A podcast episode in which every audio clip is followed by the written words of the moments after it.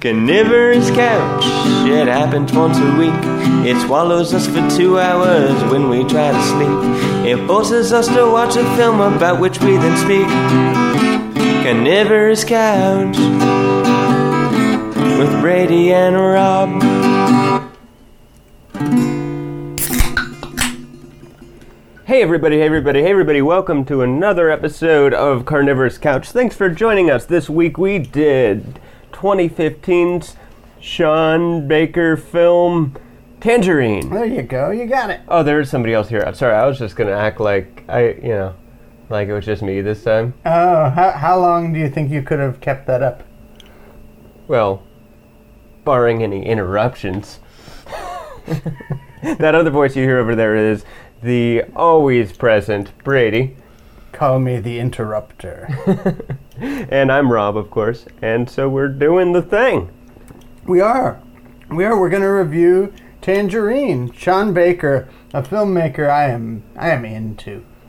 I, I like him too. Um, I mean, the first note I have here, because I took them today, a week after we watched the movie, um, was the movie poster is very bright, much like the colors in his films.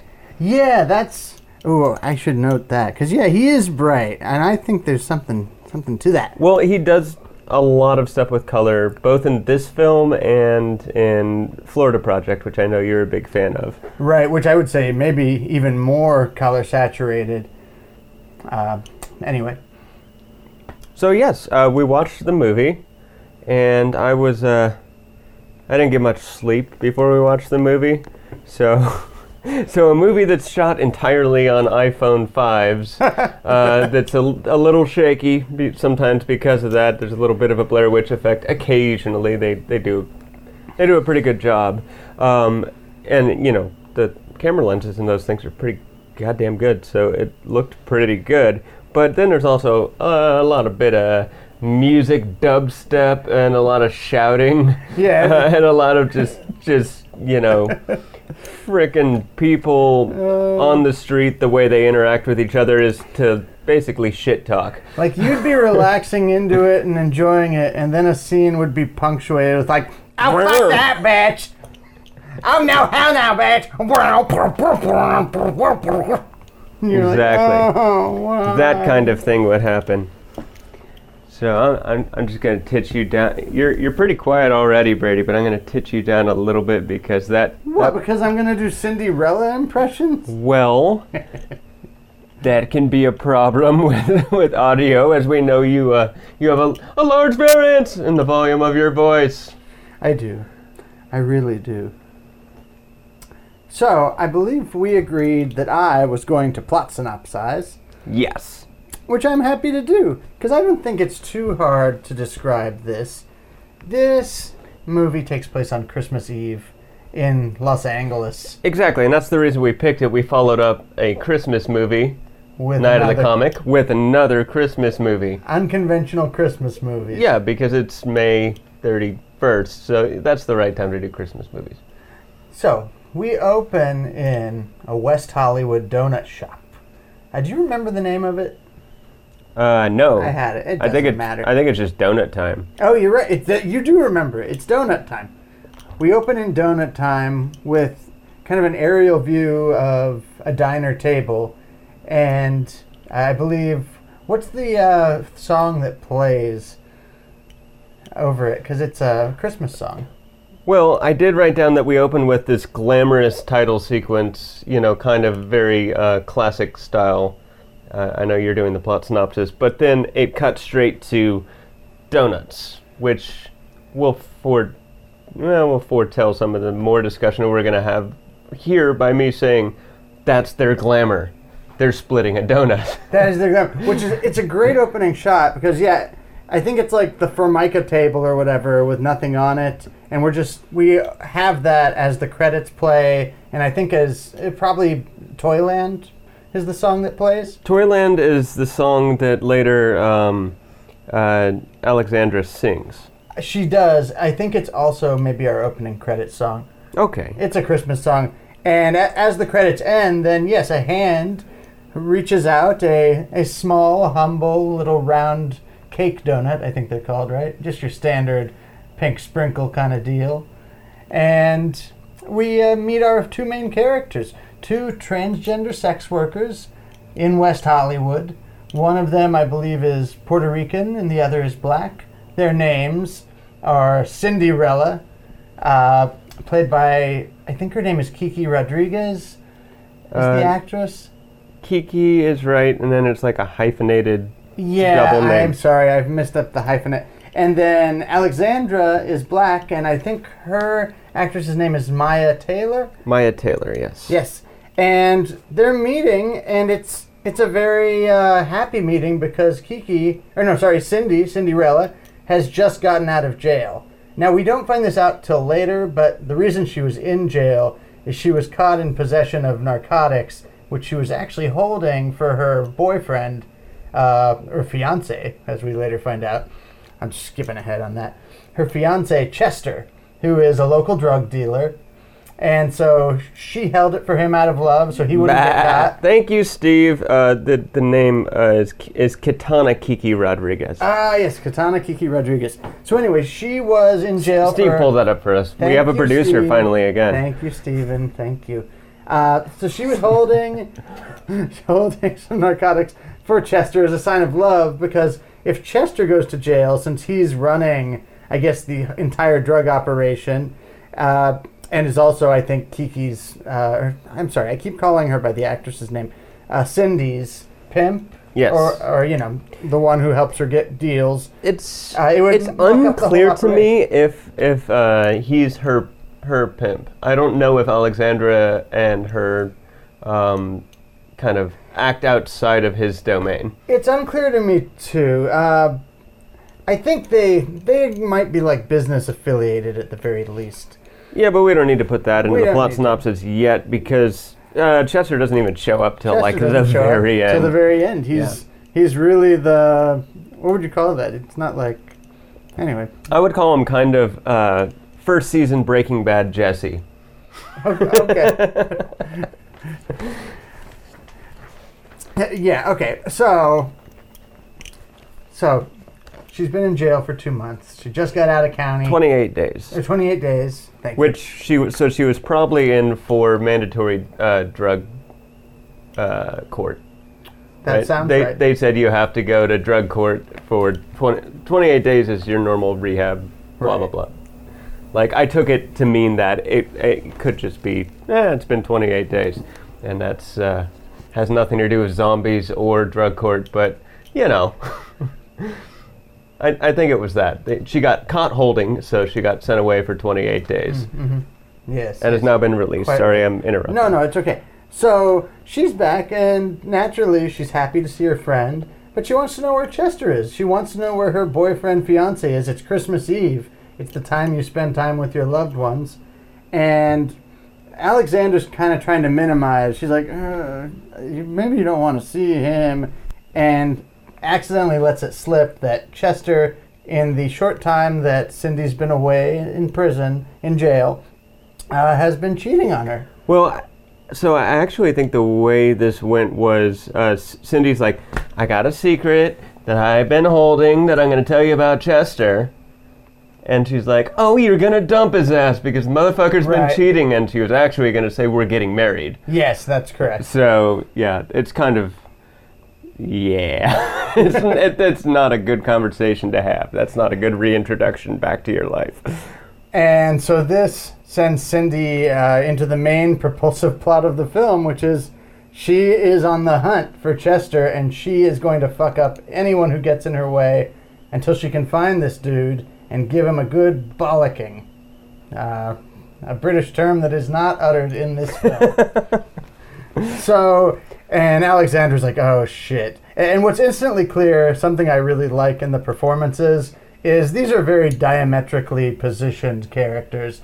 Uh, Alexandra is, is a very calm, kind of world weary sort, and uh, Cindy is hell on wheels. She, she's fierce, as they say. Cindy, I would say, is um, chaotic. Chaotic and, chaotic and fierce. Yeah. And if, if anyone does anything to her, she's like, no, get out of here. Yeah, but at this point in time, as we're walking into this world, the you know, is its own kind of little world. We don't know anything about that. So, you know, when when she's just talking shit on the street, I don't know if that's just kind of the way the culture goes, or like, is this supposed to be her being very confrontational and so forth?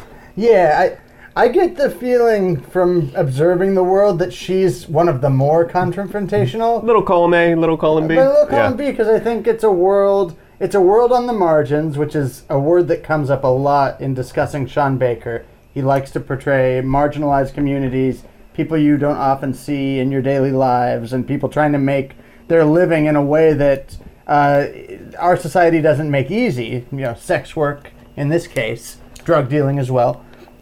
And so, um, I think to get by in this world, you hustle. So there is like, I think you see there's just like a hustler's ethos to anyone who wants to survive doing this. Even if your hustle happens to be like Alexandra's more calm and more just like, oh, this is my job and I'm Well, I'll do this. I'll jump in with a quote that uh, we'll come back to later when we're talking about it. But in this conversation where she goes, she goes, "Look, man, all men cheat," and seven. She says, um, "Our um, out here, it's all about our hustle, and that's it."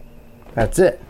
So, And everyone's hustle might be a little different. And Cindy's is a, a very, a very vocal hustle. And so we see she's going around roughing everyone up. She's try, she's on a detective's case. She's trying to hunt down the clues to find Chester. Finally, she finds one of his distributors. I think at a laundromat. Or no, at a Ian, burrito Ian place. Edwards, Ian. And what else is he in? he's a comedian. Okay, you do you know him from podcasts? Yeah, I mean, I've heard him on a podcast or two, but he's also a comic. Okay. he's, British. Oh, he's British. Uh, He's I not British know. in this, but no, no.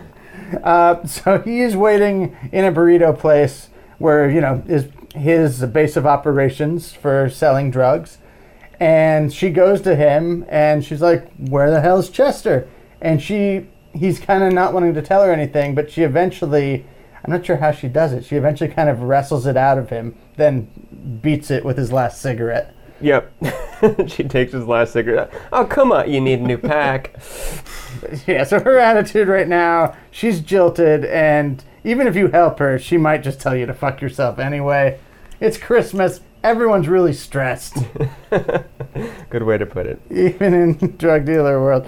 And so eventually, you know, she's going all around West Hollywood. She's staking out the bus stop, but that takes too long, so she's just like, fuck it. She's hopping the subway. And finally, she gets the idea, or someone gives her the idea, to go to one of the local motels where, you know, a big group sex operation is happening. I mean, yeah, it's just un, it's a it's a matron runs it, and there's Yeah. a, a bunch of uh, because well, so the thing that we didn't say is when she lets slip that Chester's been fucking around, he says it's with a fish, which is uh, the cultural term there and the culture that we're living in for, uh, you know, she she's got a real vagina, Yes. so. Yes, yes, that's correct. um, and so she finds the woman at this motel. The woman's name is Diana. She's a skinny, blonde lady. Yeah, and, and at the time that that Cindy goes in there, she doesn't even know her name. She just knows it starts with a D because that's all that Alexandra could tell her. Yeah. So she's walking like, "Who- "Who's the bitch whose name begins with T?" yeah, that, that's the thing. This movie has a very funny energy because she's like s- throwing out names that aren't Dinah. It's like, oh, what was it? Like D- Dolores? Was it Donna? And people are like, I see what Dee you're doing. It's like, no, just tell me. And so she finds her and she grabs her by the hair and takes her out into the streets of Los Angeles. Uh, and what's funny is like, then she kind of becomes her prisoner, but it's like they both have to exist together until they find Chester. So they're kind of like elbowing each other. It's like, oh shoot, we're we're chained to each other's side now until we get this all sorted out. yeah, and we as the viewer actually at this point don't even know if she's got the right person. We don't. So there's that sort of thing going like, uh, is she just causing drama, as Alexandra says? Uh, hey, don't cause no drama. Eh, As soon as there's drama, I'm out. Um, and we haven't touched on the sideline that the whole time that she's running around looking for Dinah, who it ends up becoming, uh, Alexandra's running around handing out flyers to Uh, her yes. show. She's got a big Christmas Eve performance at a bar. Yes. She's going to sing and she wants everybody to be there to support her. Well, I shouldn't say big. It's a small performance, but she's paid the open mic people to let her put on a little review. It's a big deal for her. It's a big deal. It's it's what it's like her Christmas gift to herself is to be able to do this. She wants her friends around. And also on the sidelines we meet a cab driver named Razmik, an Armenian man, uh, who's driving around, you know, just giving us the local color. Yeah, we kind of have cross cutting with him and his dealings with people he's picking up and this and that. Yeah, and he um, he is into trans sex workers. He doesn't. He's not attracted to people uh, with natural born vaginas. Uh, even though we do find out he is married with a child and a mother-in-law who's very suspicious of him because he keeps late hours and he's not sticking around on Christmas. He wants to go watch Alexander perform because they they're friendly. You know he. They, she performs sex work for him, but they also have kind of a friendly dynamic. They know each other. Let, us put it this way uh, Razmik has gained uh, credibility in this world by being a good customer. He's a good customer. He's a good customer. He's friendly to them. He, you know, he treats them right, and uh, you know, it's easy for them to deal with him. So whenever they see him, they go like, "This is going to be an enjoyable experience, and I'm going to get paid." Yeah, and he's such like a committed customer at this point that when he accidentally ends up uh, propositioning someone who's uh, born a woman, uh, he tells her like, "Oh no, this this isn't where you're supposed to be. This is for trans sex workers." Right. So at this point, Cindy's off at the matrons, and Alexandra is. Um, we get uh, two scenes, right? One where Alexandra gets picked up, Yep. and that goes how it goes, and then I'll, I'll let you detail Yeah, it. In. there's And then, then yeah. right afterwards, we get Razmik picking somebody up. Right. Yeah, and Alexandra gets in a fight with a John who, uh, you know, ends up not wanting to pay her, even though she's already done a bunch of work for him. And so they get in a fight in front of the police officers. And we, that's kind of more local color because it's like even the police officers have a kind of understanding about when you make an arrest in this situation. And in this case, when it's just like, okay, go your separate Well, ways. well, the police kind of seem to know the uh, Alexandra, but they don't really know the John. right. And because they've had these dealings and stuff, they're more sympathetic because they actually have. There's, they know this person. Yeah, and they know this situation. They Right. they know the general gist, so they tell him, okay, you can either uh, make a to do of this, and your family can find out, or you can just get lost. right. Even though Alexander doesn't get her money, I don't think. So that's too bad for her. Um, I think she grabs the money and leaves, and then that's what the, the altercation's about. Oh, okay, maybe you're right. So anyway, I think that gets us to kind of the people we need to know. So at this point, coming back Well, to then we have the um, the thing that you were talking about before I jumped in, which is Razmik uh, picks somebody up on the block where the transgender sex He does, and work. she's a young woman, born a woman.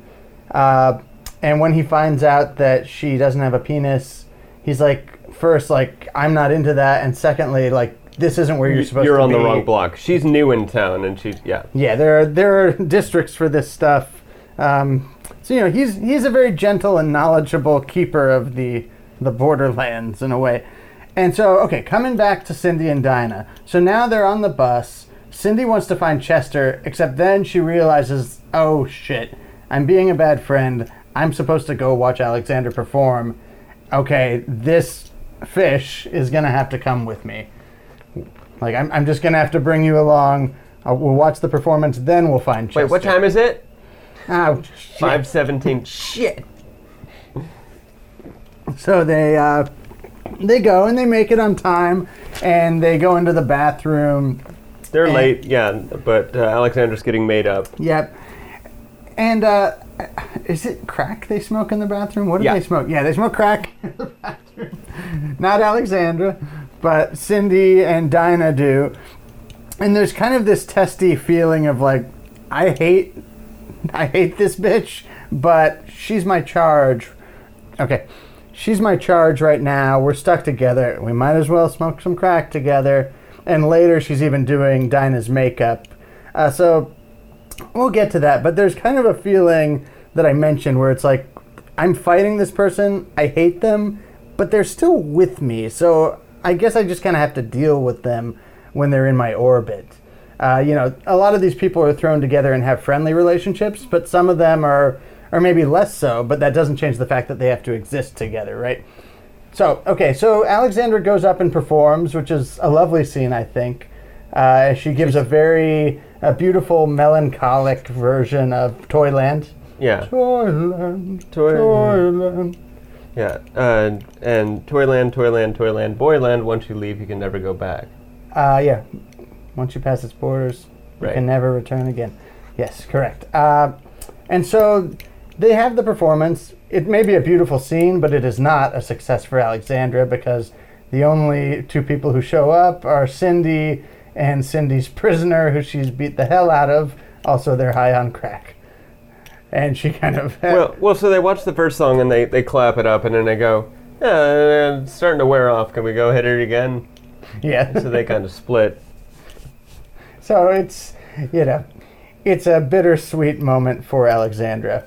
But okay, that having been done, they now go off again to find Chester. Uh, and in the meantime, Razmik's having a, an argument with his mother in law because he wanted to go and watch Alexandra perform as well. He tries, but he's late and he misses them. Uh, and that is what sends him on the way to Donut Time at the same time as Cindy, Alexandra, and Dinah, where they find the mystery man, Chester. Chester. And I always have to. I'll I'll mention him. Um, also, we're having a slight audio issue, so we're just gonna scoot the couch back a couple inches. Scoot back, Brady. Here's Act two. There we go. That'll probably fix that. Um, at any rate, uh, Chester. I had an electronics teacher named Chet Farrow, and he said, you know, Oh, yeah. having the name Chester is. Some people think it's a, a bad thing, but uh, really, it's a good thing. Who fucked that girl? Chester did. it's something he said to us in ninth grade electronics class. Um, so at any rate, when I think Chester, I think of Chet, and uh, of course. and I kind of I think this guy uh, registers like a young Chet. Okay. Who's fucking all these bitches? Chester. Who's getting some pinkberry? Chet. Um, But and- rest in peace. Chet passed away about a year and a half ago. yeah, that's sad. I remember him. He was a cool guy. He was great. Uh, so Chester, I really like the reveal of him because when you hear this guy's, you know, he's a drug dealer, he is cheating on There his you go. girlfriend. There you go. you kind of maybe get some like very like tough like you don't you don't know what to expect and maybe that's on me for expecting anything but he's a little more um, nuanced and kind of goofy than you expect which i think like lets some tension out of the movie even as it then immediately starts building the tension back up because everyone is pouring into this donut shop. Uh, for a scene that really reminded me a lot of the kind of uh, left turn of Mistress America, where you know in that movie once they all end up in this house in Connecticut, it suddenly gets like if it wasn't already even more screwbally, where it's just like everyone's having side conversations, talking over each other. The woman, the Vietnamese woman running the donut shop, is like, "I am going to call the fucking police. What are you all doing here? And none of you are buying donuts." What the No, you're just here causing a commotion in my business. And so we get a great scene, in my opinion, where just every chicken comes home to roost. Uh, Cindy and Chester make up in spite of the fact that she catches him because Chester gives away that, or no, Dinah gives away that, yeah, this is Chester and I was banging him. And, but they, you About know, ten times. Ten times. Yeah. 10 times. But they kind of quash it because that's where we find out actually that they weren't just dating, but were going to be engaged. And Razmik ends up showing up, but his mother in law is trailing him in a cab. And she ends up finding out that he's been having affairs with trans prostitutes um, and tells his wife. Uh, even though that, for some reason, I'd remembered that being like this tragic ending of like, and his life is fucked. But it's not quite as cut and dry because the wife is telling the mom, like, look, like it, this isn't easy. I kind of know. There are some times where you turn a blind eye. yeah, I think it's, it's like, and I know my husband. Like, maybe maybe you're not blowing my mind the way you think you are.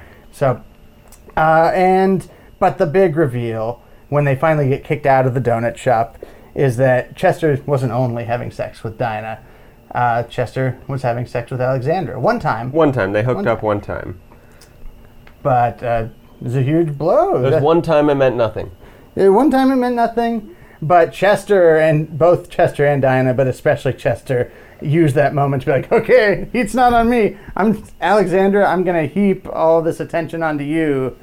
And uh, Cindy walks off, extremely hurt, and she's like, okay, fine. Uh, it's Christmas, shitty Christmas. I'm gonna go back to work and try to pick someone up. Yeah, I think the idea is, uh, okay, I get it. You're sorry. Now leave me the fuck alone so I can make my money. Yeah. Is what she says. you know, the, the Christmas magic, what little there was, has been deflated. So let's just all go to work. And but uh, very unfortunately, as she approaches a car's open window, uh, some douchey bros throw a cup of urine in Cindy's face, uh, which is not only disgusting but also ruins her wig or soils her wig, so she can't. Her wig and her clothes and stuff. And Yep. by the way, these people are broke. Like throughout the entire movie, Dinah doesn't have any money. They're at they're when they're at the thing. They're just like, "Can I get you a drink?" It's just like, "Oh, bitch, broke. She don't have any money." Yeah. like water. It's free, right? Water's free. Okay. Yeah, when we talk about the margins, it's not just the margins of uh, behavioral, societal behavior, but yeah, people economically destitute, just trying to grind out a living. That's uh, that's the Baker touch. So uh, this forces kind of a reconciliation, uh, temporary at least, between Alexandra and Cindy, because Alexandra takes over, is like pulls Cindy into a laundromat, helps her to wash the wig and the clothes, and the last moment of the film is uh, Alexandra giving her wig to Cindy so that she can, you know, in this shitty situation, she doesn't have to feel like less of a woman while she waits for her clothes to get clean and her wig to get clean. And that's that's the end of the film. It's it's sort of a, a tentative uh, reconciliation between the two best friends. Uh, yeah, and I think the yeah. wig is a loss. Oh, do you think it's a total loss? Yeah, I don't think it's gonna come out of the dryer. Maybe okay. you're right. Can you wash a wig? I don't know. Well, I don't think you can wash it in a laundromat. Uh, I mean, if it's, I don't, I don't know how it works. Me neither. I don't have any wigs, but uh, I would imagine if it's if it's a real hair wig, you can wash it like hair. But that if it's not, maybe it don't. And maybe it's not so because these that. people don't have a lot of, of money probably to afford the fancy versions of what they need. Yes. I could see that being the case. But the next segment that we do is Hey, hey, hey, how do we like it? Brady. How did you like this movie? How did I like it? Oh, Well, you did I- most of the talking during the uh, during the the the thing, the uh, the plot synopsis. Maybe I should go first. oh, maybe you should. Okay. I really like this movie. All right. I really liked it the first time I watched it. Um, lying down on the couch back at Lemon Hope, the old place that we used to record and so forth Oh and yeah, so the on. old studio. Well, I mean, that's when I would watch movies. I would kind of make a list of the movies I wanted to see towards the end of the year, and then I would, before work, l- you know, get up a little early and lie down and watch movies. Now, when we watched it a week ago, I didn't like it as much on the TV screen. Hmm But then I skimmed through it before we did this here podcast so I could actually talk about stuff. And um, I skimmed through it on my cell phone. And I liked it. Interesting. So, being a little out of it um, when we watched it and not sleeping well and this and that, and the shakiness that can happen sometimes with the cell phones Yes. um, doesn't really have a big effect if you watch it on your laptop or you watch it on TV. But, but uh, no, if you watch it on TV, it does have a bigger effect. At any rate, so those were my feelings of this is a little ba-ba-da. But um, but no, I think I think it holds up to the first time I watched it. I love the colors they do.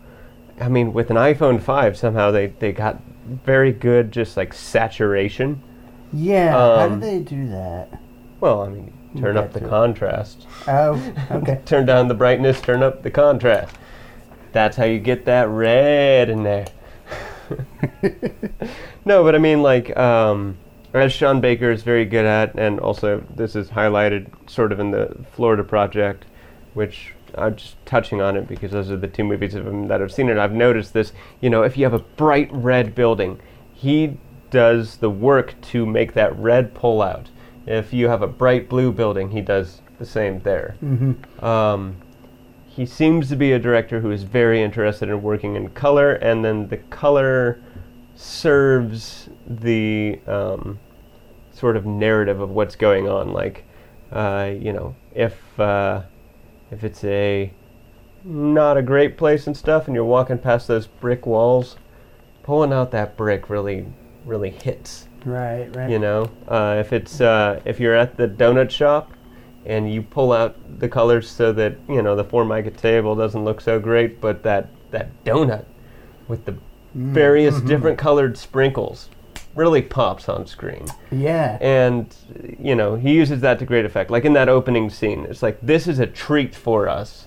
And when you see it like i'm not a big donut person since i you know i can't eat them dietary restriction. I know. um, but that looks like a great fucking donut. And it's just a donut you know? We're both broke. Of course we're splitting it bitch. Or we're both broke. Like, and like you know throughout the movie i don't see them eat but they ate that fucking donut in the first scene. Yeah. No, I know. Before before everything goes crazy, they break bread, so to speak. so he makes stuff like that pop uh, he does a great job uh, of creating this insular world that pretty much holds throughout the entire movie is like this is a world unto itself and uh, nary shall the real world break in until the end. And that's actually the sort of thing that creates the plot points and, and this and that which is like you know cindy and alexandra reconcile because shit we only got each other and i mean it's Yeah. bookended by that happening at the end with you know them reconciling and helping each other and that beginning quote that i already said which is out here it's all about our hustle and that's it Well said, Rob. Well said. so these are things I like about this movie. Perhaps I've like blown my wad on the, uh, on the what's it all about, but oh, we haven't um, even gotten to what it's all but about. but I can go into more depth to do that. So I'll let you do your. Hey Brady, how do you like this? Oh wait, I gotta give a grade.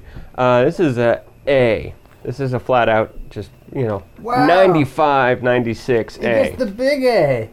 I did not see this coming. Wow. Okay. Let me piggyback off of you because, like, I like the saturation thing too. I think this is a great movie. I really do. And I uh, agree with you, or I had the same experience as you, in that I think I always liked it. I liked it the first time I saw it uh, back in 2015. And then a couple years ago, I showed it to Tess because I wanted Tess to see it so that we could make our, you know, best of the 2010s film montage, which is a work still in progress. Boy. Um, and when I saw it that time, all of a sudden, what the first time was kind of maybe seemed a looser assemblage of different parts, and I was trying to judge whether this tone and that tone going together because it's a very tonally uh, wild movie. I'm not even going to say jarring, it's just tonally extreme. um, all of a sudden, that clicked for me and continues to click for me now on subsequent viewings where it's actually kind of amazing what Baker is doing to have what's basically a social realist comedy that at one point becomes like a literal screwball, like David O. Russell by way of the Marx Brothers thing in that donut shop scene. And yet, at its heart, is also a deeply melancholic and uh, very like soulful and sweet look at uh, two friends trying to eke life out on the margins of society. It, so it's it's super impressive, and I think about that saturation thing because I this is this is really wild tangent, but like I remember a scene in Tim Burton's Sweeney Todd, and Okay. it's, it's a very de- desaturated. I'm I'm listening. Yeah, here, I'll make this case quick. Make this make sense. I'll make this make sense. Uh, it's just a brief thing. So that's a movie that looks almost entirely black and white, and in that movie you have a scene where there's a little blonde kid. You see him, you're like, damn, this this is like the only like you know normal in quotes looking little kid in this place. And then he takes off his blonde wig and he's got black hair, and otherwise all the colors are blood and urine. Which to me, I think is like Burton being like, look, like all this color is fucking fake. The world is like a grim place underneath it all. Like these colors, they're they're illusions. They're, they're like the colors of a poisonous insect. It's dangerous, whatever this color is. And Baker Purple and black. Baker like uh, doesn't shy away from like maybe sinister's too extreme a word, but the fact that his universes have darker elements happening, and I think he is kind of playing in that like third eye blind, semi charmed life kind of way of like, isn't this bouncy for like how sad, how much sadness is under the surface? But what I like is it's not like a glib note of like the color is fake. If anything, the color is very real, and his movies force you to be like, this is a beautiful world, even though it's the kind of world you might like think is ugly if you just drove by it. Like and like some of the colors are just like fake, like they're billboards advertising, like whatever. But like there's both beauty and like I don't even want to say ugliness, but like grime. It's like beauty and grime married together seems to be a thing that really fascinates him. Uh, and I think that's what this movie's got going on. It's there's a lot of joy. The ending, well, like melancholy, is I think an undeniably uplifting one of connection being reformed and and it's Christmas. um, but uh, all that's kind of wrestling with with the darkness and the fact that he doesn't try to resolve that darkness too tidily, I think makes it uh, really rewarding and entertaining, and a movie that you can go back to because it's never it's never resolved. It's uh, it's there for you to take as much of the darkness and the joy and the humor of it as you as you want. I think so. I think I still give it an A minus, but it's a great movie. It, it just it continues to get better as I rewatch it.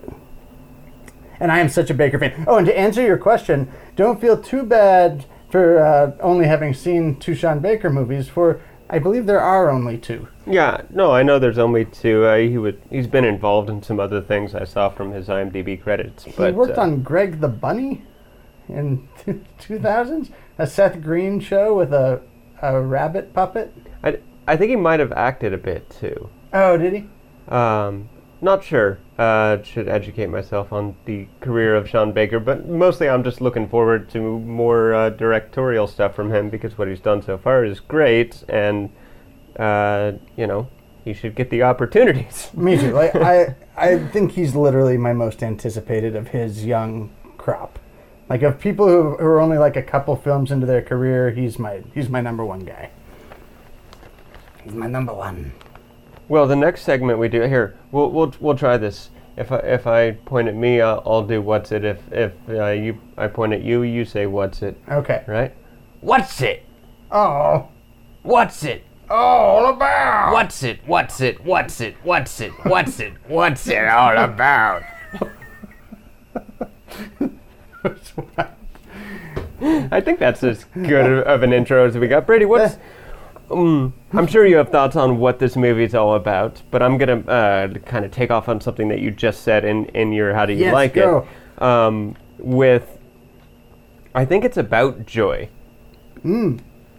I think um, so, some of what you were saying is like, yes, there's a lot of grime, but you know, we open with this shot of, of them finding the moment of joy, and um, this the, the whole side plot of Alexandra is trying to find her performative sort of thing that she can do on the stage, and and that's her dream. You know, I'm just doing all this to make ends meet while I make this happen.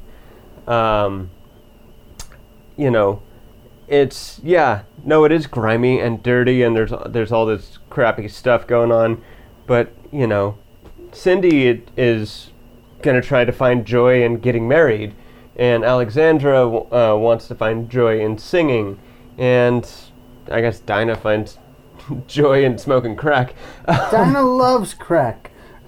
For some reason, I, that felt like a John Oliver. Well, the character of Dinah Dinah's kind of interesting because she seems to just find joy in the ludicrousness of everything that's happening to her. And it's almost like everything's happening to her, and she's just like, You're so fucked up because of blah, blah, blah.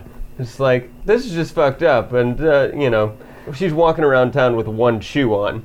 Like, and then at a certain point, she, um, you know, she doesn't get to go back into the matron because the matron is called another person says, "So just hang," and then she, she sits down outside, uh, you know, wearing uh, just you know shorts and a tank top and one flip flop, kicks the flip flop off. Uh, but I, I'm not quite sure if I'm making my point with Dinah here. That's probably a bad path to go down. No, no, Dinah, Dinah is valid. Also, there's an interesting thing with yes, it is Christmas, but it's also Christmas in the middle of LA, Uh, yes. and it's apparently hot out. Yeah, it looks pretty. It looks could warm. be colder in LA and this and that, but Certainly uh, bright. but it all takes place in the course of a day. So I think we're looking at you know 10 a to 10 p here for for the timing. So yeah, maybe now it is getting cold for Dinah sitting out there, because you know LA's warm, but you know it still gets down to the 50s overnight in December. Oh, sure. Yeah, no, no. like, um, but no, I think that this is about joy and finding it where you can, much like um, for these people who, and I, I don't want to say the wrong things here, um, but so if I screw this up and it's offensive, I apologize. But what I'm saying is, for these people who don't have a place in the greater world, they have created this insular world to themselves, where they r- there are rules, but they run them. Uh, there are there are these um, relationships with people, um, but they get to kind of determine the space of how those relationships interact. Um, they have agency in this insular world.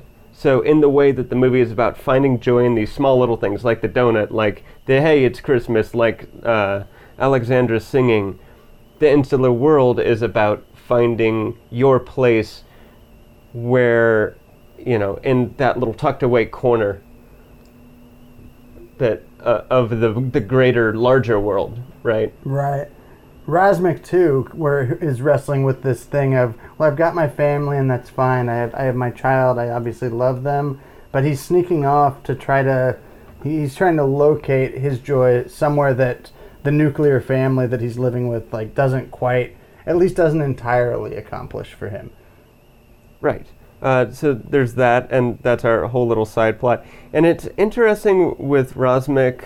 Um, I would assume that some people don't like that uh, subplot, and that maybe feel like it's given too much time. Um, Oh, I, I don't mind it, but, But- why do you think?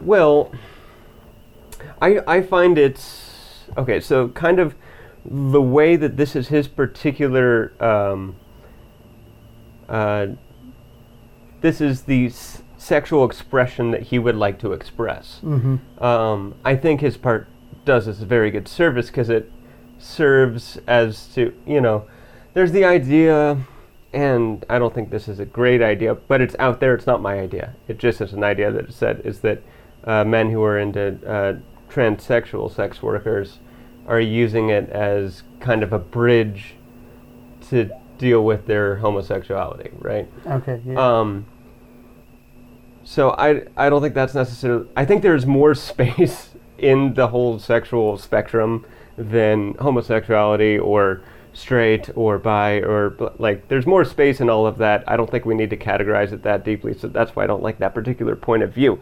But in utilizing uh, that character in the way that the film does, it kind of uh, creates a bridge for I would assume that a large amount of the population who's viewing this is in a hetero- heteronormative sort of situation, mm-hmm. just because that's kind of the fat part of the bell curve in society.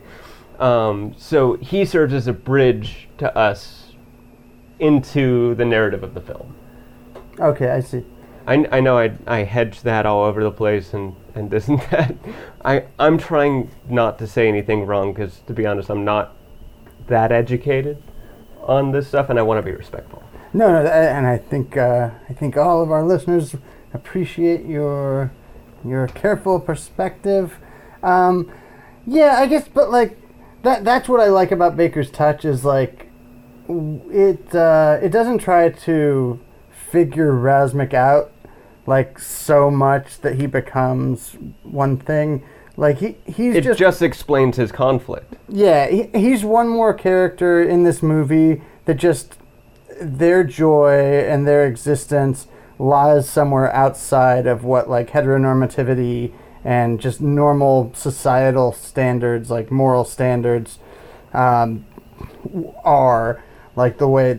Uh, and so like I like that he's not figured out. It's not explained why this is what he's into, uh, and we don't even know if maybe he's still trying to figure himself out, uh, which I don't know. At the same time that he's the most in the most like nuclear family situation, uh, makes him a part of this tapestry of of people who are just like outside the norm. And, and that word, like I say that word, and I'm like that already like sounds judgy. Like to even say outside the norm is to acknowledge the norm. Right, that's why I put it as the fat part of the But the way curve. the way Baker does it is so spontaneous and is so tuned into just like respecting the characters that, that that's what I dig. I think he gets us to that place about thinking about uh, you know marginalized people and people outside of the norm without it seeming like condescension.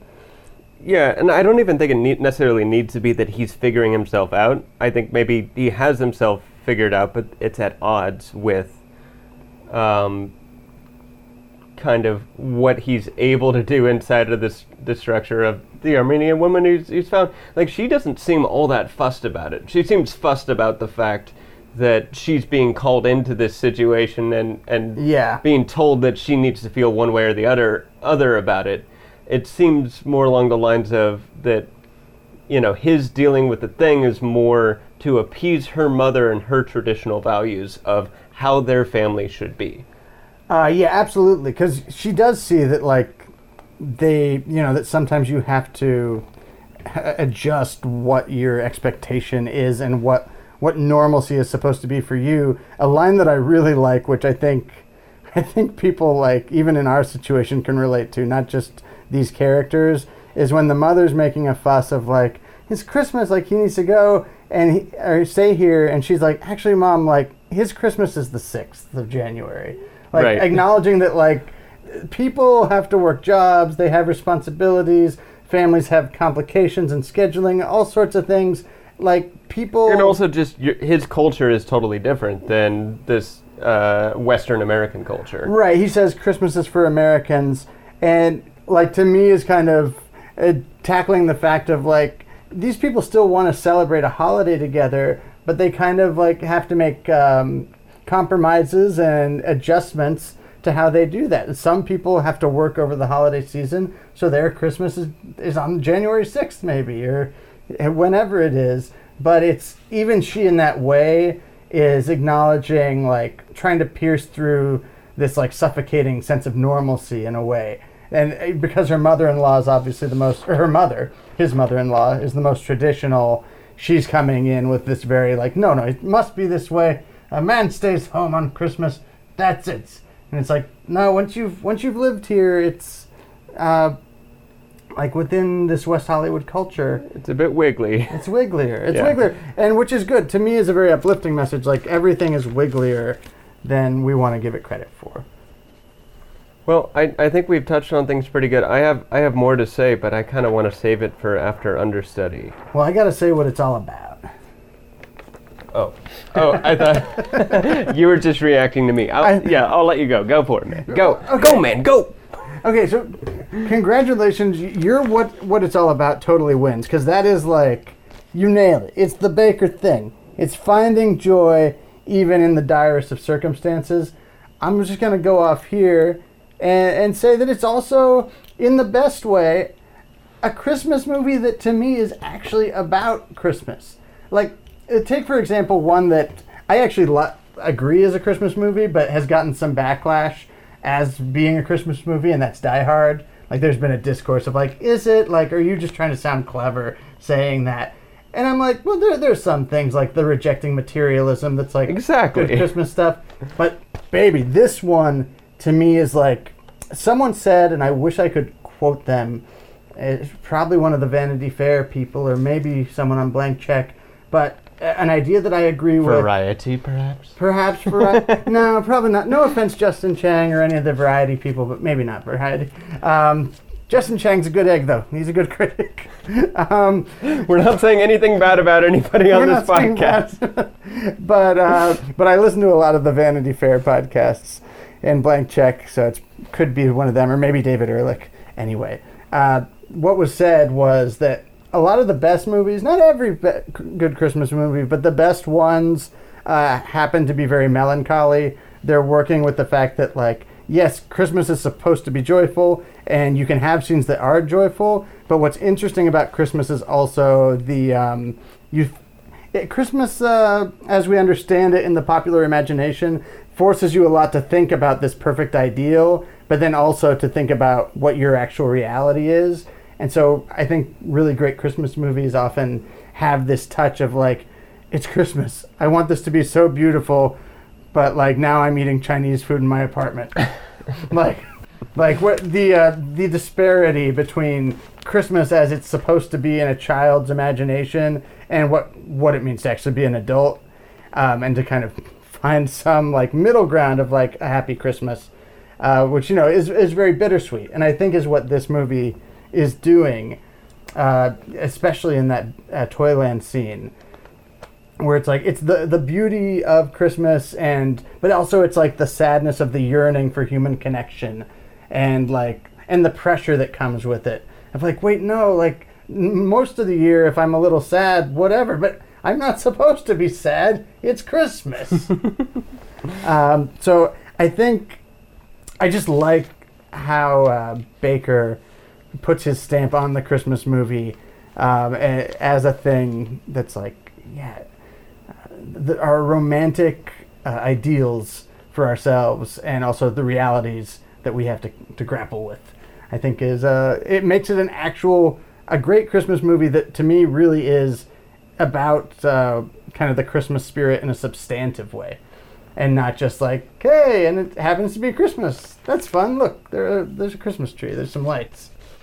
In fact, we don't see many Christmas trees here, and yet it feels more like a Christmas movie to me than many movies that that do have more Christmas decorativeness. Anyway, Sounds good to me. it's about joy and melancholy, man, and the human human connection. Yes, the human condition that pervades all walks of life. Yes, Although, more to say about that later. Uh, I have more what's it all about. I just eh, you do. let's let's break oh, it up. cool. Oh, good. Yeah. Um, uh, we're gonna do this understudy. Are you the first one or the second one? I haven't decided, so Okay, you're the second one. okay. Okay, cool. Uh, I gotta do a thing where I click the thing. We're so sorry we couldn't get the actors to do the scene from this screenplay, but we've got two understudies, and to be honest, they're probably more famous anyway. So try to guess the actors, try to guess the movies. Tweet us at C A R N Y Couch. This game called Understudy is happening, happening, happening right now. Well, I'm uh, so sorry to keep you waiting. I've uh, I'll have the cream spinach over poached eggs and a dry martini with an olive. I'll have the same. The meal or the? Oh, wait, sorry. There's a waiter. The meal or the drink? Uh, all of it. Thank you. Cigarettes. So, uh, what kind of name is Belivet? It's Czech. It's changed originally. It's very original. Well, And your first name? Therese. Therese? Not Teresa. No. Therese Belivet. That's lovely. And yours? Carol? Carol. Cheers. Cheers. So you. I'm sure you thought it was a man who sent back your gloves. I did. I, I, I thought it might be a man in uh, the ski department. I'm sorry. No, I'm delighted. I doubt very much if I would have gone to lunch with him. Your perfume. Yes. It's nice. Thank you. Harge bought me a bottle a few years ago before we were married. Uh, I've been wearing it ever since. Harge is your husband? I'm sorry? Uh, yes, well, technically, we're divorcing. Oh, I'm sorry. Don't be. and do you live alone, Therese Belivet? I do. Well, there's Richard. He wants to live with me. No, it's nothing like that. It's he'd like to marry me. I see. Uh, would you like to marry him? Ah, I barely know what to order for lunch. I'm starved. Bon appetit. And what do you do on Sundays? Nothing in particular. What do you do? Uh, nothing lately. If you'd like to come visit me sometime, you're welcome to. Uh, at least there's some pretty country around where I live. Uh, would you like to come out this uh, Sunday? Yes. What a strange girl you are. Why? Flung out into space. That was understudy. Tweet us your answer at C-A-R-N-Y couch. Yes, everybody, yes, everybody, yes, everybody. That was understudy. Please do send us a Twitter message, which Brady, I believe, monitors and maintains the Twitter. Um, so, uh, you know, we'll see if you guessed the movie that that scene was from correctly, or possibly the actors that we were badly impersonating. Well, maybe Brady was doing a good job. I No. did my best. I thought I thi- this character. I'm giving away it's a character. It's it's only I have to say certain lines to get him right. Uh, normal dialogue sounds strange out of him. Anyway, Well then, um, normal dialogue sounds strange in this movie. That's why there's very little of it, because it's an it's an insular world, as we've said, It where you know, like. Like I said early on in our discussion, uh, it's unclear to me whether or not when Cindy, also by the way spelled S I N D E E, uh, yes.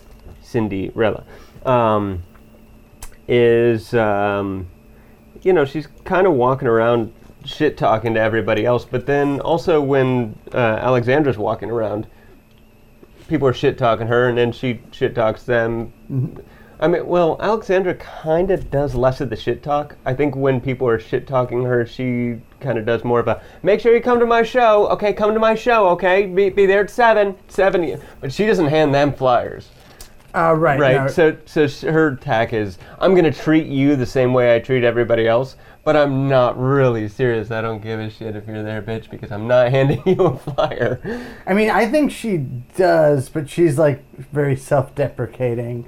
Whereas, like, uh, Cindy's just like in everyone's face, and I think Alexandra is a more like, "This is my line. Please don't cross it." Like, she's a very gentle person, but she can take care of herself. So, um, getting back to the insular world. So there's an insular world which uh, Cindy and Alexandra and Razmik are all pretty much in. Uh, Dinah and Chester less so much. Oh, I think Dinah and Chester are very part of it too. I think they're part of it too, but I think they. Th- this is again something I'm going into with what I, I think it is also about. This is you know Chester doesn't show up till the end till we're at donut time, Right. where we have a clerk who's there going like, "Hey, stop making! Uh, I'm gonna call the cops. I'm gonna like." She's part of the greater world, right? The Right. clerk, and um, Chester, kind of having his base of operations there and and being part of that, is as well. And I mean, in fact, his energy, uh, you know, despite the fact that he's with Cindy and you know he's he's he, but and this is this is this is where it's iffy again, but um, he treats the world in a, a more heteronormative way than other people do. Like, uh, in the insular world that we built up until that point.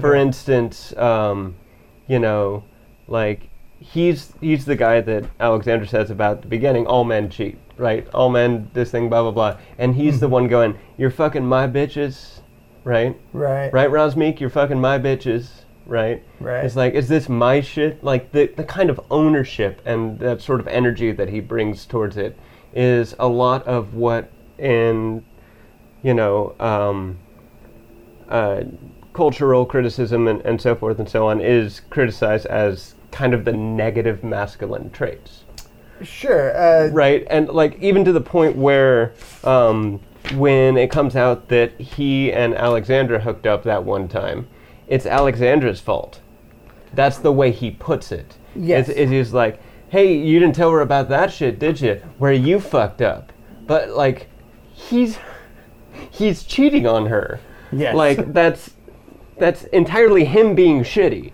but he's putting it on the woman, woman. in this particular case. So I mean, like, there's that sort of thing, and um, so Sean Baker does a great job of building this entire world, which kind of progresses through um, untouched by the outside world until this ending, where Chester's behavior, um, the clerk calling the cops, which kind of makes them have to go outside and and this and that. Um, I, I suppose also the um, mother-in-law of Razmik is I agree. is also another tendril of that outside world punching in, and kind of stirring shit up. and and kind of stirring shit up, and then also you know the f- the douche frat boys at the end who throw the uh, the piss on uh, Cindy, um, and so like the thing is is that inside of this insular world, uh, Cindy starts off with this this. She's on the warpath and, and, and boiling this stuff and anger and blah blah blah and all this stuff is going on, and um, that all is just wrapped up in the tendrils of this insular world, and it blows up in their faces. She's pissed at Alexandra for having cheated with her fiance, I suppose, and um, all these things. But what brings them back together and what makes them reconcile is that last final gut punch of the tendrils of the outside world throwing the piss on her, and and that's where we come back to the like out here. It's all about our hustle and that's it. That opening quote, um, which is basically saying, like, look, we need each other because without each other, we'd have to deal with all this shit, and all they're going to do is piss all over us. yep. And without each other, like, we just don't have a place. Uh, right. So, this insular world is where we must live and, and what we must do. And uh, let's not forget that, bitch. We gotta, we gotta be together. Uh, yeah. Yeah. No, you- th- that's right on, man. So I, I think that's another thing. That's what's uh, uh, aside from finding joy in the grime, it's the togetherness of the community in which uh, where you actually can belong and be who you are. I agree. Yeah, it, it's. Uh, I would say it's also about survival. It's whatever is is necessary to survive monetarily and psychologically, even in in a place that uh, barely has seems to have room for you. And and might I say also that um, the fact that it's literal piss that gets thrown on her, uh, instead of a line where where it's like you know you piss all over me, you piss all over the goddamn hamburgers, um, instead of a line about people pissing on it, which we use figuratively in speech all the time. That was a quote from Assassins, of course. Right. Sondheim and Weidman, which uh, you had me do as a monologue when I was in I um, high school. But um, we use, oh, you're pissing all over it all the time. This just literally happens. Right. And like that's that's a fantastic touch. Uh, yeah, and it gets us to that, that great ending too. Um, it it forces things to, to reset and to go back to that place of we need each other. Well, and also um, the conversation stops after uh, Alexandra gives her the thing, and we roll the credits over black with the sound of the laundromat washing it all clean again. Good touch. Like, Yes. like you know, the world pisses all over us, and then we go to the place where the machines make it all clean again. Like, Baptism. yeah. I guess I guess you could put it that way. You gotta have quarters, though. You gotta get quarters for your baptism. Uh, Right, and of course those quarters and the money that um, Alexandra had are from that bad encounter that she fucking left with the dude's money earlier. At the uh, oh, beginning, neither of them had any money. right. right. She gained that money during during the day. Throughout the entire thing, Cindy's on her warpath. She hasn't gained any money, and when everything falls apart, she's like, "Fuck it, I guess I got to get some money." Like, Yeah, yeah. so I mean, uh, that's that's the sharing of Alexandra going. Well, I'm the one who got money today, and also there's a little tidbit in there where she paid the rent. She's broke. That's the last thing she had for the donut because she paid the rent for um, Cindy's rent while she was, you know, in Oh, drug court for 28 days. Right, yep. Oh, other interesting thing, uh, just another little like Christmas motif touch.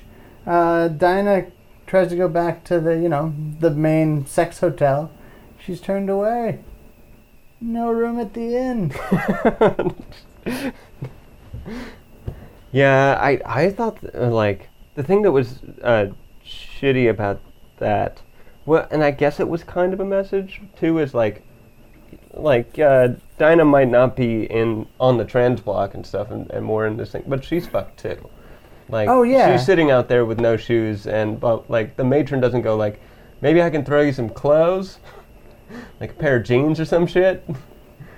Uh, yeah, no, th- absolutely. Uh, she is probably the most polarizing character because she, uh, and a word I'm not going to actually use because I don't think, I think Sean Baker's entire approach is anti this word. So I'm not going to say trashy, but she is the most like loud, uh, unapologetic about being antagonistic to people. And you know, she's lo- losing flip flops all over the place, and it's just like, whatever, fuck you, fuck you. nah. Well, actually, no, she keeps that one flip flop the entire time. Oh, that's right, until the end. she is not losing anything until she just I don't know if that's Um, a symbol. and I think we're we're obviously um, uh, given to have sympathy for her in that moment where she's locked out on Christmas Eve in the cold. But uh, the moment I like the most that like reminds us that even this person we should maybe have some degree of care for is when Cindy does her eye makeup. It's like okay, I know we're fighting, but like here we don't want you looking like shit. Let me get let me get your mascara. yeah, I mean again, it's it's the insular world where she is in a place where she can kind of exist in both the greater world and that one. Um, I mean, maybe not literally in the plot of this movie, but I mean if you just think about the implications of uh, you know, being a straight prostitute versus uh, And white. s- somewhere else, yeah, and white, and versus somewhere else on the spectrum of sexuality and also gender identity. Yeah. That like that's a lot harder. Uh, yeah. No. Truly. So I'm I'm really glad. I, want to give a, a, a shout out to uh, Sandra Stryker, who was on the latest Dax Shepard podcast. Uh, really helped me. I was really worried about doing this podcast and being able to discuss this stuff responsibly and not screwing up. Um, but listening to that podcast, Dax Shepard podcast, is a good one. He has lots of good guests on. Um, the Sandra Stryker interview kind of helped me contextualize. Okay, so this is how I can talk, and it's okay. It's Great, man. No, you're, you're knocking it out. Thank you. I appreciate that. well, I mean, you know, uh, it's it's the world today, and uh, we're we've got a public presence on the internet. We've got damn near eighty. So, wait, we've got more than eighty episodes. I don't know what episode we're on. um, like, you know, uh, it's a minefield, right? We we want to we want to say the right things Sure, and, yeah. and not piss anybody off. And Yeah, and I, I hope we've discussed it in a good way, and that um, any of you who haven't seen the movie, that uh, anything we've said maybe entices you to go see it. It's here's the thing, got to circle back here because I, I I think we've had a good substantive discussion, but I must remind you this thing is fun. It's a lot of fun. So you know, Yeah, it is, and and the other thing too, Um, you brought up right away uh, trans women. Uh, you know that these two characters are trans women. Um, you know if if for some reason that that turns you off, don't worry about it. See this movie anyway because you it doesn't really come up. You're in their world and you just get to live throughout the entire thing and you don't really have to think about trans this that blah blah blah. You, you know. Like there's there's a phenomenon where people feel uncomfortable, right? Oh, and right. then there's the whole thing where communities have to make the people who are going to feel uncomfortable feel more comfortable, which is crappy. Um, but you you don't have to. I'm probably fucking up by saying this. Um, I'm just saying, just watch the movie because it's fun and, and you don't have to worry about it. like I know that we've had a lot of discussion about it, but you don't really need to to enjoy the movie. Well, yeah. Well, that what I'm saying is like it's um, Sean Baker's movies are an invitation to find empathy with people of all sorts of walks of life, and you know, many of whom you might not ordinarily see, and always very economically strapped for the most part. Um, but the thing about them, uh, and why I wanted to stress that this isn't like homework, is that they're incredibly spirited. So, yeah, it, like you say, if you're worried about this in any way, or if you're worried about it feeling like a dour experience, or you know, this is something I should do for some like social reason, really what it is is his films are just full of life. They're they're among the most exuberant uh, and entertaining films. Even the Florida Project, which is insane, how entertaining that movie is, given where Let's all go to a up. buffet. um, uh, yeah, that that's my Baker pitch is come to learn about maybe a culture, uh, many cultures often smashed together that you might not know about, but stay for for the fact that this guy just makes like irrepressibly joyful movies, even if even if they wrestle with a lot of sadness. That's that's his thing. Come to the buffet. Sample all the various different flavors available at the buffet. Please do. Uh, do you want to run away and do Metacritical? Um, we could do that. I need a pen. Okay, I've got you. I've got you, my bro. I got a pen right here in my pocket, hidden beneath my keys, being difficult. Ah, go. Uh, but do. I'm Metacritical. Rob's never gonna win. I'm Metacritical. Brady's the victor again. Woo-hoo. So it's time to play. I'm gonna lose today. Metacritical, yeah, it's time. Time to play. Hey everybody, Metacritical, Metacritical, Metacritical. it's like I gotta say, hey everybody, every, hey everybody. When we start the show, I gotta say Metacritical, Metacritical, Metacritical. when we start Metacritical, um, this is the game where we're gonna look up movies on Metacritic. But before we look up the movie, we're gonna guess what the score is, and then the person who's closest will have a lower score, and the lower score's the winner. It's like golf numbers. Play along if you feel like it while you're listening to this, and we'll jump right into it. Brady, why don't you pick the first movie? First movie. First movie goes to Brady. Let's see. I've been on too much of a hot streak. You got to give Brady some advantage here. We do. We really do. Uh, okay. I, I don't think I won last time we played, though. I think I. Uh, but the time before that, I think. yes. I think I got very close. Yeah, there have been some squeakers. Yeah, it's lately. been the squeaker, and I've been turning the tide. Quite right. Quite right. Yes, it's like an arm wrestling match, and you're at uh, we're we're back at well, we're not at 90, but I'm only at like five degrees off center. I'm trying to think of what to do for this. Uh, maybe. I mean, if you can't think of something, I could just say You, something you right go now. actually. Uh, we've done backdraft, huh? Yeah, I think so. I think we did. Okay, uh, freaking Twister. Twister. Okay.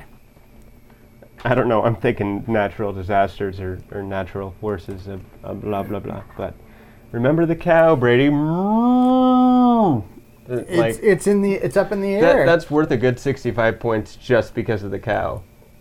You're probably right. I, that's not my guess. I'm just saying that it's 65 plus whatever you think it deserves because the cow just Oh, wait. granted it 65 Do I guess first? Yes, Right, because I picked the movie.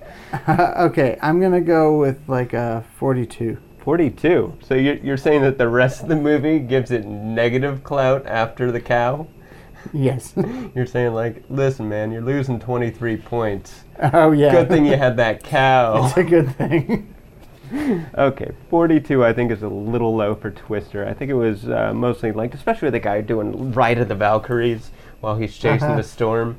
That that I loved that guy when I was a kid. I was just like, that is who I want to be. Maybe maybe I don't want to chase twisters, but I want to be. Uh, I want to have wild, crazy hair and a beard. Hey, hey, I think I hit it. Wild hair, crazy hair, receding hairline, beard. This and oh, okay. I'm gonna give a guess. I'm gonna say 52. 52. You know, at one point in that movie, they watched The Shining. That that's a good movie in Twister. Is The Shining? Is it now? Oh shit! It's green. 68. Man, I really underestimated this one. Yeah, I guess it only got three points, but it got that 65 for the cow. Wow. Oh shit! Now you're actually gonna have to come up with a movie though. Yeah. uh, Okay, now I can do it. I can do it now. Right. Okay, so I feel like I'm being kind of mush mouth. Maybe I'm talking too much. let's see, Twister, disaster movie. Isn't Sam Bill Neill in it? Does that help you? I think it's Paxton. Uh, and Helen Hunt. Helen Hunt. Uh, Paxton Hunt. We've played so much Metacritical so Oh that now come I'm on, spit something out. If you can't think of a Bill Paxton movie, think of a Bill Pullman movie. Because they're basically interchangeable. okay. Wasn't there like a Um, joke on SNL where they were doing that? And like, um, I, I was listening to an interview and they were talking about how like uh, Bill Paxton came back against that and he was just like, I don't like this joke because that doesn't happen. and it's like, it, it, it does happen and you're wrong. Everybody thinks you're the other guy. I mean, I'll stick up for him. I I think it's unfair, but it's also funny. Well, today we call our Independence Day. But you're right. I am going Bill Pullman because I, I I feel like we've done as good as it gets. We've done like Edge of Tomorrow. Uh, I'm just gonna go with Sleepless in Seattle. Okay. We'll just type SL. Okay, didn't come up. Sleepless in Seattle. You put it down, I'll guess it. Um, I think this one would rate kind of high. Uh, maybe about as high as Twister. How about 68? Okay, 68. I think I'm gonna go higher than that because that's the only way I'm gonna really Ah, shit. really do much. Uh, let me go with a 76. Okay. Sleepless in Seattle. Is it 72? Okay, that's That puts us dead in the even. middle. dead in them. Cool, I'm fucking still up. Oh man. I'm still up. All right, Sleepless in Seattle. Tom Hanks. Tom Hanks. Tom Hanks. How about Toy Story? Toy Story. Okay. It's a good movie. Your guess. I'm gonna go with a. What do you think, Woody? 95. The year it came out. Oh shit! I think that's.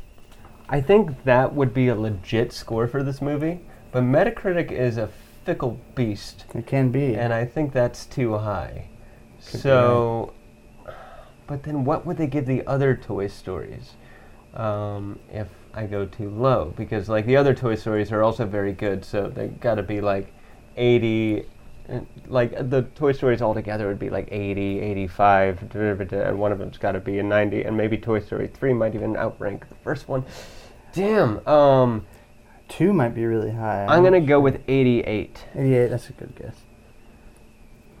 I gotta hit a bullseye. I need a bullseye. Toy Story from 1995 is 95. I got the bullseye. Fuck. Okay, but I still I think I had more than five points on you. Uh, oh yeah, you're still up. Oh, but I I, but I lost seven more, so now I'm down. Damn it.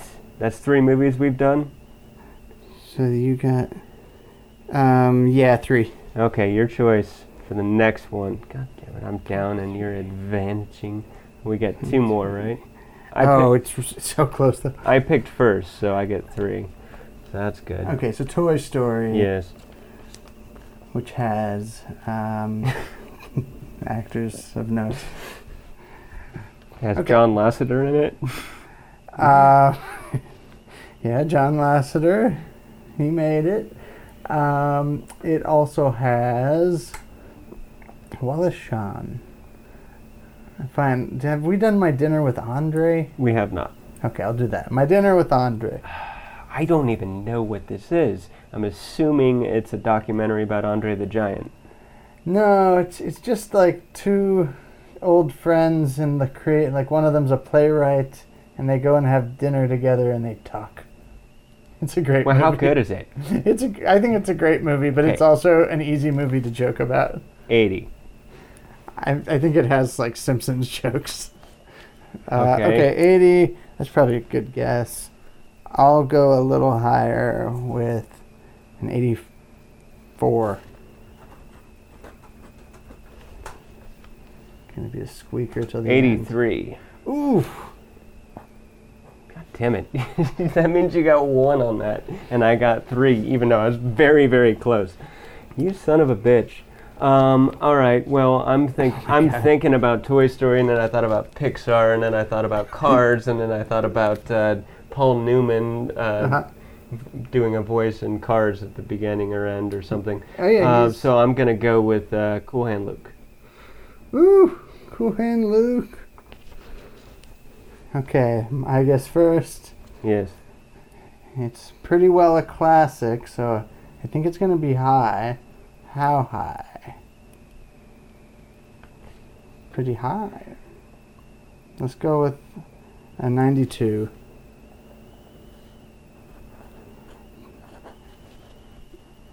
This is so close. 96.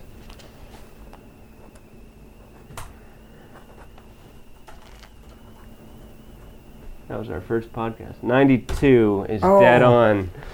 I you motherfucker. Wow. Wow. All right, Brady, read them scores. Read them scores. Okay, it shouldn't take me long to Read add them, up. read them scores. That's 30 for you. Two dead on Oh, I was off by no more than guess I still seven on every guess. That was insane. 20. I think it was like seven, one, three. Okay, that. Whoa, that was a nice splatter. Okay, um, in the end, you got 30 and I got 21.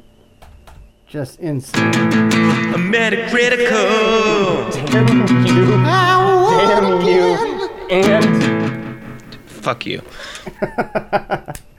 Oh man, there are a lot of close ones these days. I played that so well. It was you so got tense two bullseyes. that I splattered ink from this old timey Okay, well, wait a minute. And- like, you beat me by nine Nine. with two bullseyes. Yeah, I got. So if you had just gotten the thing right, and those were zeros and zeros instead of negative fives, Yeah, then then you would have won by one. god damn it! I was completely saved by the bullseye system. Like, in other words, if I'd not gotten those scores and gotten like the number above or if below, you were them, one off, it, like even if we just did, yeah, okay. Well, that's how that's how that frickin' happened.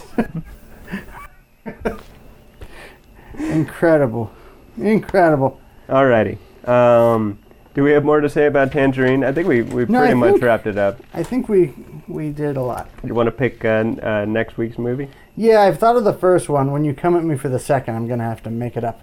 But I'm gonna suggest because I know that Tess and Maddie would be into it. I'm gonna suggest The Damned United, which has two actors that they love. Uh, Michael Sheen. Uh, my wife is very into Good Omens uh, with Michael Sheen, and he's a great actor. And then we've been watching a lot of Star Trek, and The Damned United also has Mr. Colm Meaney, the pride of Ireland. So Oh. yeah, I'm picking Damned United. You're picking the Damned United, are you, Keiko? All right. Jesus, That's if that's the movie you think I should be. known- Jesus Christ. If that's the movie you think I should be known for, okay, that- that's. All right, Keiko, I'm gonna go do something with Julian. Um, okay, I'm gonna go do a reiter- reiterate from last week, uh, and do. Actually, I'm not gonna reiterate from last week yet. I probably will on the second thing, but um, Nevada Smith. Nevada Smith. I believe, I believe that's the name of the movie. Oh, is it? You're on the noir kick. It's not noir. It's a western. Oh, West. It's about. Okay, uh, I wish I still had Metacritical open. Oh, I, I do. I'm. tr- The other day, I called it Arizona Smith in my brain to myself, and I couldn't figure it out. But I think it's Nevada Smith. It is. Um, no, it is probably Arizona Smith. uh, fuck. What? I'm almost positive it's Nevada. It's it's um. Come on, he's in dun dun. Steve McQueen. It's yeah. Okay, Nevada Smith is right. All right. Steve McQueen. His parents get killed, Yeah. and he goes on a vendetta to find okay. uh, them. Oh, cool. What year is it from? Uh, it is from 1966. Okay. Uh, filmed in Technicolor. Kind of cool. Kind of cool. That sounds cool. That sounds Yeah. cool. So I'm gonna put up uh, Nevada Smith as the thing. There's another movie that I'm that I'm thinking of. Well, I'll let you pick your next one. Go ahead. Okay, for my next one, I will go with. Uh, oh, I know. I'll do a Coen Brothers that I haven't. No, no. You know what? I'm gonna do a Coen Brothers I just watched, but I liked it a lot. Uh, I'll suggest Barton Fink. Okay, okay, that's a possibility. I'm gonna suggest The Deep, which is a, a horror movie. Well, it's, it's like a suspenseful movie about a shipwreck in the Bermudan waters in uh, 1977, and it's got Jacqueline uh, in it. So Okay. you know, she's she's hot. You know how, how that goes. okay, so that's our four. Let's do another one. Okay. Uh, so I do one more. I am going to go with. I'll throw out Gremlins too. Okay, and I'll put up uh, "You'll You'll Never Believe Me," which is one I put up last week, which is that noir about Oh, the, I- about the guy who kind was like, of runs afoul of, of societal standards and puts himself on trial regardless of the actual trial that's going on against him. Right. Okay, do you want to put up one of yours? or Do you want to put up one of mine? I'll reciprocate, Okay. or I'll put up one of mine. I.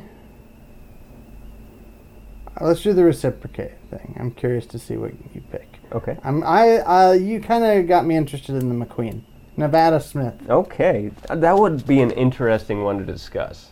I, I haven't seen the whole thing, but I've seen bits and pieces of it. Mm-hmm. And uh, yeah, uh, cultural relevance galore on uh, is this okay now or well it's not but that'll be it that'll be a discussion and then I'll put up Barton Fink because I haven't seen it Okay. I, I'm I'm very partial to the Damned United though Um. um, I was hoping Barton you- Fink we'll go to Damned United some other day Okay, we'll get there. It it has uh it has a lot of priority for me, so I'll I'll be throwing it out because we can get Maddie and Tess on the cast that way. okay All right. Well, uh, you want a one two three shoot for it Yep. do you want evens or odds I want odds. Okay, so I'll take evens. If it's even, we do Barton Fink. Fink. Barton Feet. Barton Fee. Barton's feet. the the Quentin Tarantino version of the movie. Um, and if it's odd, then we do uh, Nevada Smith. Yep. Cool. Yeah, it'd be nice to watch a young Steve McQueen. Uh yeah. 66, he's pretty young at that point, right? He plays a kid. Yeah. I mean, it's like his heyday, but like it's he's he's young. I think. Yes. All right. One, two, three, shoot. Odds. So that's Barton Fink. Barton Fink. Uh, you're winning everything these days. Sorry. Sorry? Are you really? I A don't. little. I don't think you are entirely sorry. Well, do you have anything to add, Brady? Mm, no. Um. Oh, I forgot to ask the most important question of the day. How are you doing today, my man? I am doing good. I'm doing good. I, I need to get back to watching some movies though. Uh, I've I've taken I, well see I'm giving away that we took some time off between the movie and this cast, but whatever. We do that sometimes. But you know, I'm doing good. Good. Yeah, I'm doing all right. It's Memorial Day today, that as we record this. It is Happy Memorial Day. So lots of people got a three-day weekend. Monday's my normal day off, so I didn't get shit. I don't think I even get holiday payback for it. That it. sucks. Uh, yeah, no. It keeps happening with all these damn Monday holidays. All right, Chet Farrow was mentioned. Did you mention anybody? Mm, no, not that I know. All right. Well, with that to be said, as always, bye bye. Carnivorous couch, it happens once a week. It swallows us for two hours when we try to sleep. It forces us to watch a film about which we then speak. Carnivorous couch with Brady and Rob. Oh, fuck that, bitch! Oh, no, hell no, bitch!